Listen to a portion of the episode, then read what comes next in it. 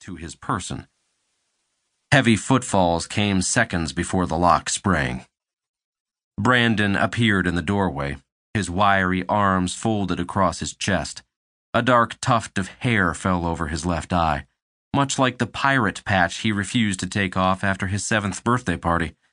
Only that child, the one with the toothless grin and tales of playground games, was a far cry from the scowling kid who stood before me now. Why can't I just hang out with Uncle Shep while you're at the clinic? Brandon asked. You know why. He can't keep his eye on you and supervise a construction site. He works at a restaurant, not a skyscraper.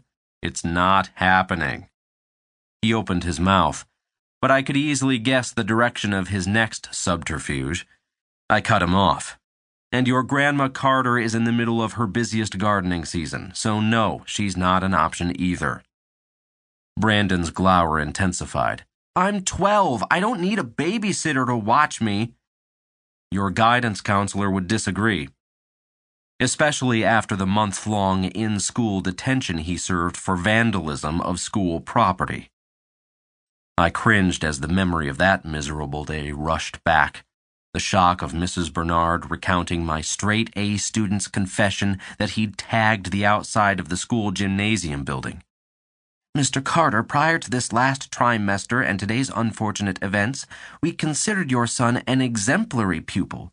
He showed up to school on time and participated in classroom discussions. He never left his assignments incomplete and consistently tested above average in nearly every subject matter we offer. But that, unfortunately, has not been the case for months now. Mrs. Barnyard doesn't know anything about me, Brandon huffed. Mrs. Bernard, I corrected, has some valid concerns, as do I.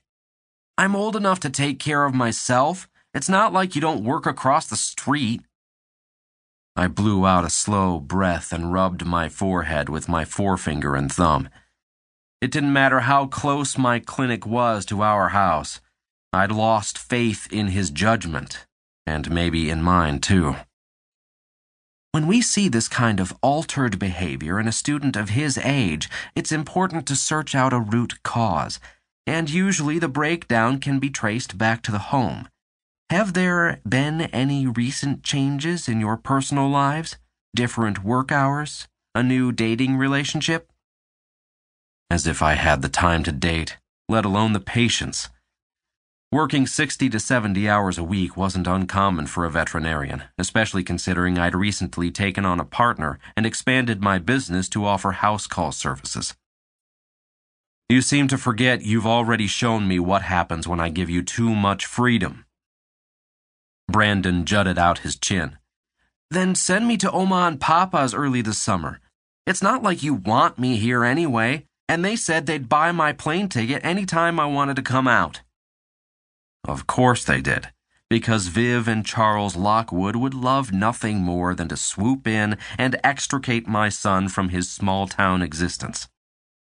Your recent behavior has not earned you a one way ticket to an early vacation. And until you show some actual remorse and a stark attitude adjustment, you'll be staying in Lenox all summer. His eyes narrowed to a silent dare, a mocking challenge that seemed to say, You'd never actually do that. Hands tucked in hollows of his armpits, Brandon balled his fingers into two tight fists. Despite my growing frustration, I managed to level my tone into an authoritative yet understanding tenor. The exact tone, the choice method, cultivating truth with your preteen, suggested in Chapter 3 along with the dressing down I'd received from Mrs. Bernard that fateful afternoon.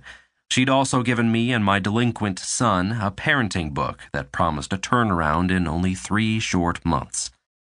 At first, I'd chucked the paperback inside my nightstand. Now, I read it like gospel. Give your child space to make choices for themselves whenever possible even if it means pairing an obvious choice with a less desirable one. This practice will promote healthy autonomy and provide a foundation for mutual trust building. You have two options. I held two fingers in the air.